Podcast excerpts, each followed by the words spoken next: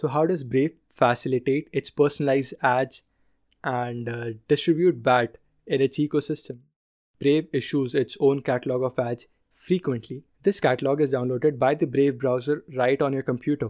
So now when Brave browser stores your browsing activity or your personalization settings or your frequently visited sites, this activity is then fed into a machine learning algorithm which recognizes your tastes and matches it with the catalog. This was how you received your personalized ads, but how are the ads loaded on the Brave ecosystem?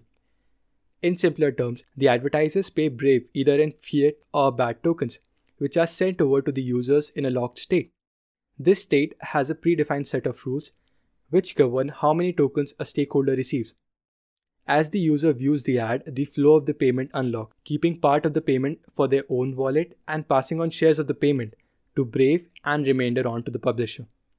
These tokens can be used to tip your favorite content creators and support them, enhancing the ecosystem, or can be taken out of the system to your wallets. It could be a MetaMask wallet, it could be your Trust wallet, any hardware wallet. This enables a smooth subscription service, which otherwise is tedious and cost-ridden. People at Brave believe that by tracking user data and storing it in a distributed ledger will enhance the overall experience of the digital advertising economy, benefiting everyone from publishers to advertisers and to the users. Users will experience ads that are tailored to their tastes. The company envisions making users an important and active part of the advertising and publishing economy, rather than the passive participants they are presently treated as. Brave wants to create an equitable system that benefits everyone in the supply chain.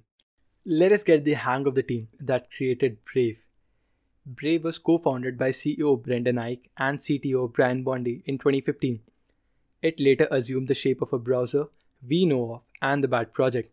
Brendan Eich co-founded the Mozilla project, which houses the Firefox browser, one of the pioneers of the privacy-focused browsers. He also created the JavaScript in 10 days. He and Brian Bondi realized that Mozilla was really dependent on Google for its revenue. They found out that these browsers track you everywhere and cache in your private data for their own enterprise. They were driven to protect users' privacy and to create a better attention-focused ecosystem. So they created Brave. Enough of the research, enough of the fundamental knowledge. Let's get to the tokenomics of this project. Brave browser had 38.9 million monthly active users for the month of September and 13.4 million daily active users for the same period.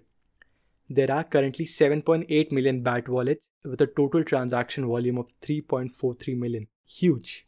Brave's daily active users database has grown from around 2 million on 2nd of June 2019 to about 13.4 million on 2nd September 2021. There are over 1 million creators on the Brave ecosystem, with over 600,000 YouTube verified creators and 41,000 GitHub creators. Brave purchased around $1 million worth of BAT last month to reward users for viewing ads. Some quick facts about the BAT token. 84% hodlers are making money at the current price of the token.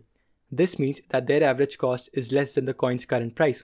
69% of these hodlers have held these coins for over a year. The total unique addresses holding BAT have increased linearly in the past 3 months, with top 100 hodlers currently owning around 74% of the total market supply and top 10 hodlers owning a whopping 32%. Just for your reference, for the past year, S&P 500 grew by 27%, whereas BAT grew by 244%. Also, Grayscale Investments launched a BAT trust on February 26, 2021, which currently has $4.5 million of assets under management and has generated 46.73% returns since its inception. This is a great time to discuss the community of this project. We all know that cryptocurrencies are heavily dependent on their communities. BAT's subreddit was my first exposure to a community online. I may be a little biased here, but the people here truly believe in the project and are willing to contribute in every way possible. There are frequent community calls and AMA sessions with Brendan Eich. These sessions are insightful and people can express their views and ask about future developments. With this, we come to a conclusion where I talk about my take on this project. I have been using this browser since March 2021. The experience for me has been very fluid. I don't have to play around with ads and worry about my mobile data anymore until I got a broadband. What's more satisfying is that there are no ads even on YouTube. You earn tokens for viewing ads, you do not receive irritable ads, your web pages load faster, you cut down on time and costs. I think this is truly the brighter side of decentralization and cryptos. I have saved close to 7 gigabytes of mobile data and close to 10 hours of browsing time across different devices that have Brave right now.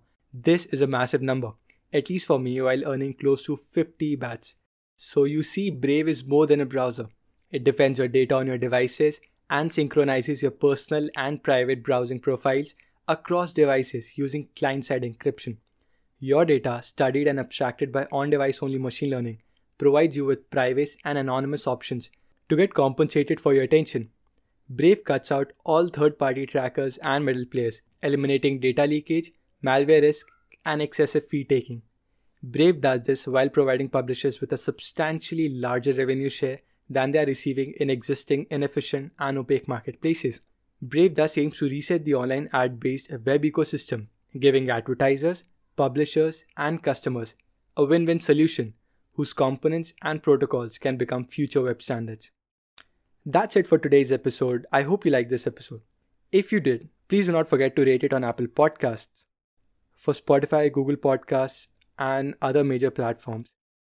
Guys, I just want you to subscribe to this podcast on those platforms so you see me in your feed every time I come up with a new project. I'll leave all the social media handles in the description box below, along with the resources that I used to make this episode. Until next time, stay tuned and discover your portfolio.